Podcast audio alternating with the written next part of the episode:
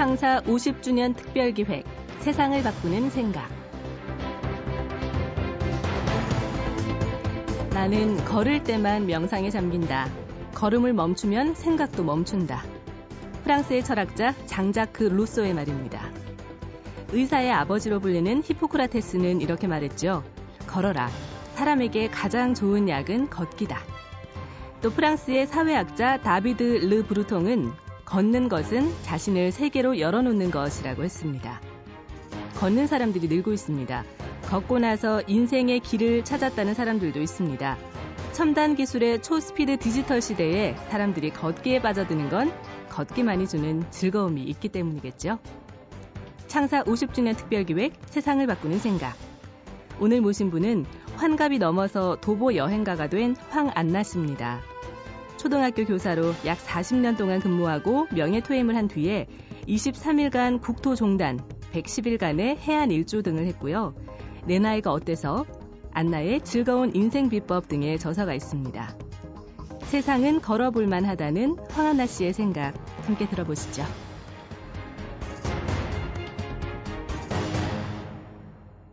안녕하세요. 도보 여행을 즐기는 황한나 할머니입니다. 요즘 여름철이 돼가지고 어, 피서 가면서 걷는 분들이 많으신데요. 저도 그저께 어, 강원도 인제군 아침가리 계곡을 트레킹하고 왔습니다. 아주 그 긴 계곡을 음, 아쿠아 신발 신고 전봉전봉 들어가서 물에 빠지면서 네, 6시간을 걷고 왔더니 너무 좋더라고요. 근데 그 질긴 대가로 스마트폰을 주머니에 넣은 채로 물을, 물길을 걸었습니다. 모든 것은 대가를 치르게 되나 봐요. 제가 지금까지 이제 참 많은 길을 걸었습니다. 젊어서부터 걸었던 건 아니고, 제가 학교를 39년 6개월 재직을 했는데, 어느 날 갑자기 뭐 제가 어, 해보고 싶은 일을 하고 싶은 거예요. 그래서, 어, 정년을 8년 앞두고 1998년에 어, 아무런 계획도 없이 학교를 그만뒀습니다. 그리고 나서 어, 하고 싶은 일이 뭔가 생각을 해보니까 우선 건강부터 다져야 되겠더라고요. 그래서 그때부터 음, 저희 집에서 가까운 동네 산을 비가 오나 눈이 오나 3년을 걸어 다녔어요. 그러다 보니까 저도 모르게 체력이 붙더라고요. 그렇게 해서 제가 먼 길을 걷기 시작한 게, 아, 제가 예순 다섯이 되던 해, 해남 땅끝마을부터 통일전망대까지 그게 800km인데, 크게 느닷없이 걸어보고 싶은 거예요. 그래서 남편한테는 여러 사람하고 같이 간다고 속이고, 혼자 길에 나섰는데, 두렵고 불안하고 할 수만 있다면 누가 강력히 저를 좀 말려줬으면 하는 생각이 들더라고요. 그랬는데 하여튼 그 길을 혼자 23일간 걸었습니다. 걷고 나니까 음, 65세 할머니가 그런 먼 길을 걸었다고 하니까 그게 화제가 된 거예요. 근데 거기서 어, 멈추지 않고 제가 67이 되던 해에는 강원도 고성 통일전망대에서 동해, 남해, 서해를 거쳐서 임진각까지 110일간을 걸었습니다. 어, 사람들은 저보고 이제 대단하다고 하는데 저는 그 말에 동의하지 않습니다. 제가 너, 너무나 가고 싶었던 길이고 걷고 싶었던 길이었기 때문에 능히 해낼 수 있었어요. 그러니까 누구나 맘먹고 하기만 하면은 아, 다 해낼 수 있다고 봅니다.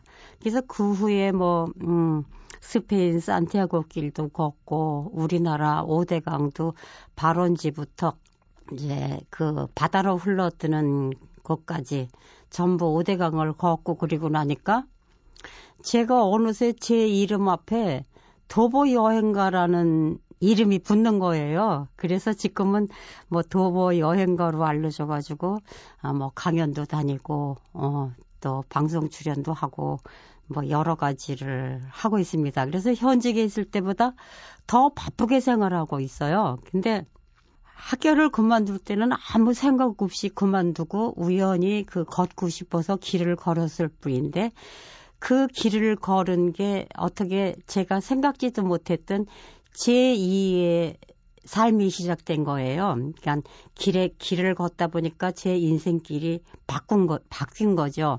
흔히 하는 말로 인생 이모작이 됐습니다.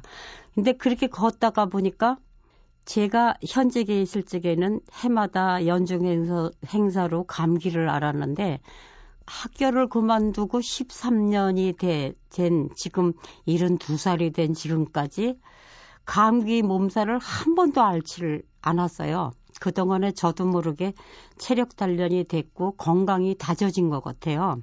생각을 정리하는 데에는 걷는 거 이상으로 좋은 방법이 없는 것 같아요. 제가 그 많은 길들을 혼자 걷다가 보니까 걷는다는 게 뭐 배고프면 먹고 또 날이 저물면 자고 날이 밝으면 걷고 그러다가 보니까 저한테 필요한 게 그리 많지 않더라고요. 그래서 음, 그 긴 도보 여행에서 돌아오고 나서는 제가 가지고 있는 게 너무 많다는 생각을 했습니다. 그리고 또, 또 너무 외롭게 길을 걷다가 보니까 평소에 제가 오랜 기간 동안에 이렇게 인간관계에 있어서 미운 사람도 많았고 또, 아, 그 사람 생전 다시는 안 봤으면 좋겠다. 그런 사람도 있었는데 그런 길을 걷다가 보니까 정말 그런, 음, 미워했던 사람도 예, 이번에 돌아가면 밥 한 끼 사야 되겠다. 이런 생각까지 들고 하여튼 많은 뭐 걱정, 근심이라든지 이런 데서 마음을 비우게 되더라고요. 그러니까 마음도 가벼워지고 그뿐 아니라 그 장기 도보 여행을 마치고 돌아오니까 제가 별로 체중이 많이 나가지는 않았지만 그런 몸에도 5kg나 빠지더라고요. 그러니까 마음 가벼워지고 체중 줄, 줄어서 몸 가볍고 그러다가 보니까 이게 일석 2조로 아주 몸 다이어트, 맘 다이어트까지 하게 되니까 얻는 게 많더라고요.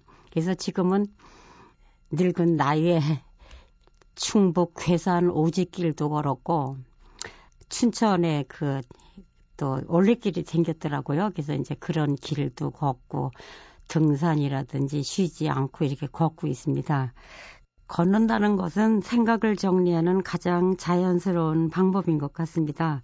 자신과의 대화에 집중할 수 있게 되고 또 경쟁 시대를 사는 우리에게 쉰다는 건 어찌 보면 이제 낙오를 뜻하는 것처럼 보일지도 모르지만 아, 리허설이 없는 인생길을 걸을 땐 쉬는 시간이 무엇보다 중요하다는 생각이 듭니다. 걷기는 완전한 삶의 시간인 것 같아요. 생각을 할 수 있기 때문입니다. 단 하루라도 음, 혼자 걸어 보시기를 권하고 싶습니다. 이름 모를 동네를 만나고 낯선 사람들과 인사도 하고 그러다가 보면은 어, 삶의 폭이 넓어지고 생각의 깊이도 깊어지고 건강과 함께 얻어지는 것이 참 많더라고요. 그래서 제가 음 처음에 어, 국토종단을 할 적에는 자신과의 만남의 시간을 가졌습니다. 지금 그 먼 길을 홀로 걸으면 혼자 걸으면서 살아온 길을 반추도 했고 또 앞으로 어떻게 살아갈 것인가 하는 생각도 했고 가장 정직한 자신과의 만남을 가졌는데 해안 일주길에서는 정말 숱한 많은 사람을 만났어요.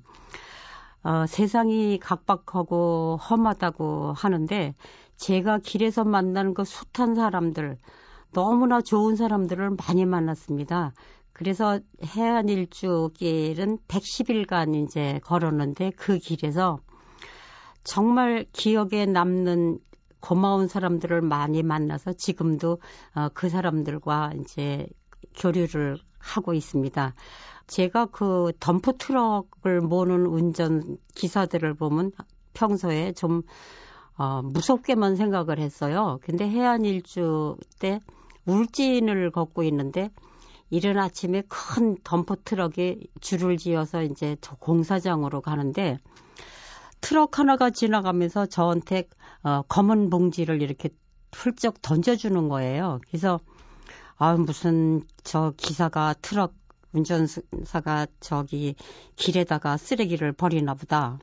그리고 이제 좀 못마땅하게 보고 보면서 걷고 있는데 그 버린 봉투 쪽을 향해서 이렇게 손가락 손가락질을 하는 거예요. 그래서 무슨 뜻인가 궁금하다가 저걸 주스라는 뜻인지도 모르겠다 하고 이제 그 봉, 까만 봉지를 주워서 열어봤어요. 그랬더니 아마 공사장에서 먹으라고 받은 간식인가 봐요. 아, 빵 한 개와 우유 한 봉지와 흰 면장갑이 들었다고요. 들었더라고요. 근데 아유, 그걸 열어본 순간 아, 제가 가졌던 그 편견 그런 게 다 쓰러지면서 그 트럭 아저씨에 대해서 얼마나 고마웠는지 모릅니다.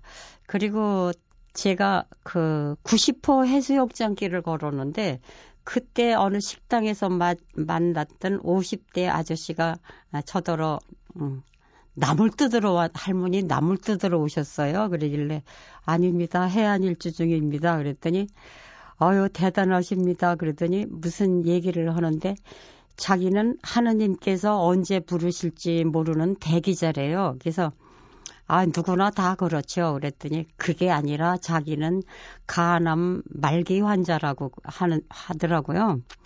그래서 이제 서로 이제 전화번호를 주고 받고 하면서 이제 해줬는데 그 아저씨가 먼저 식사를 하고 나가고 저는 좀 나중에 나가는데 그 계산을 하려고 봤더니 주인 아저씨가 계산이 되어 다 되어 있다 그러면서 그 그뿐 아니라 아, 돈 5만 원을 저한테 주면서 그 아저씨가 저한테 전해주라고 하면서 갔대요. 아, 제가 임진각까지 그 걸으면서 그 돈을 부적처럼 지니고 있다가 아, 심장병 어린이 돕기에 나중에 기부를 한 일이 있습니다. 이렇게 아무리 험한 세상이라고 하지만 세상은 정말 걸어올만 하더라고요. 그리고 할머니 혼자서 그 길을 걸으려니까 얼마나 용기가 필요했겠어요. 그래서 이제 많은 사람들이 저더러 아, 참 대단하다, 용기 있다, 결단성이 있다 그러는데 사실은 제가 아주 내성적이고 소심해가지고 그 반대였어요. 다만 제가 이제 나이가 많으니까 어떤 게 하고 싶을 때 망설일 시간이 없었, 없잖아요. 그러니까 일단 하고 싶다 하는 일이 있으면은 무조건 그냥 실행하는 편입니다. 할 수 있다는 소용이 없잖아요. 나는 한다가 중요하지. 그렇게 해서, 음, 혼자 그 길을 떠났는데, 바, 지도에도 없는 바닷가 길을 걷다가 보니까 길을 잃은 적이 얼마나 많겠어요. 그래서 길못, 길을 잘못 들어가서 그 고생해서 걸어간 길을 되돌아 나오는 일도 비일비재했습니다. 근데 아, 사람들이 어떤 일을 할 때 어, 결과에만 치중하다가 보니까 실패가 두려워서 도전을 하지 못해요. 근데 제 경우에는 아, 실패를 하더라도 일단 해보는 겁니다. 나중에 가서 음, 그때 그걸 해봐 볼걸 하고 후회하느니 그냥 해보는 겁니다. 그래서 제 경우에는 어, 제 인생길에서나 또 그 머나먼 해안 일주 길에서나 길을 잘못 들고 실패한 적이 너무 많았습니다. 근데 지금 이렇게 되돌아보면 그 잘못된, 잘못 들어간 길에서 아, 제가 친절한 할머니를 만나서 그 할머니 댁에 가서 그냥 잠도 자고 밥도 해주셔서 밥도 얻어먹고 온 일도 있고 또 그렇게 잘못 들어간 길에서 그 알려지지 않은 작은 포구 마을이었는데 세상에 그렇게 아름다울 수가 없었어요. 그러니까 그게 실패로 길을 잘못 들어갔다고 어, 내가 그때 참 잘못했다.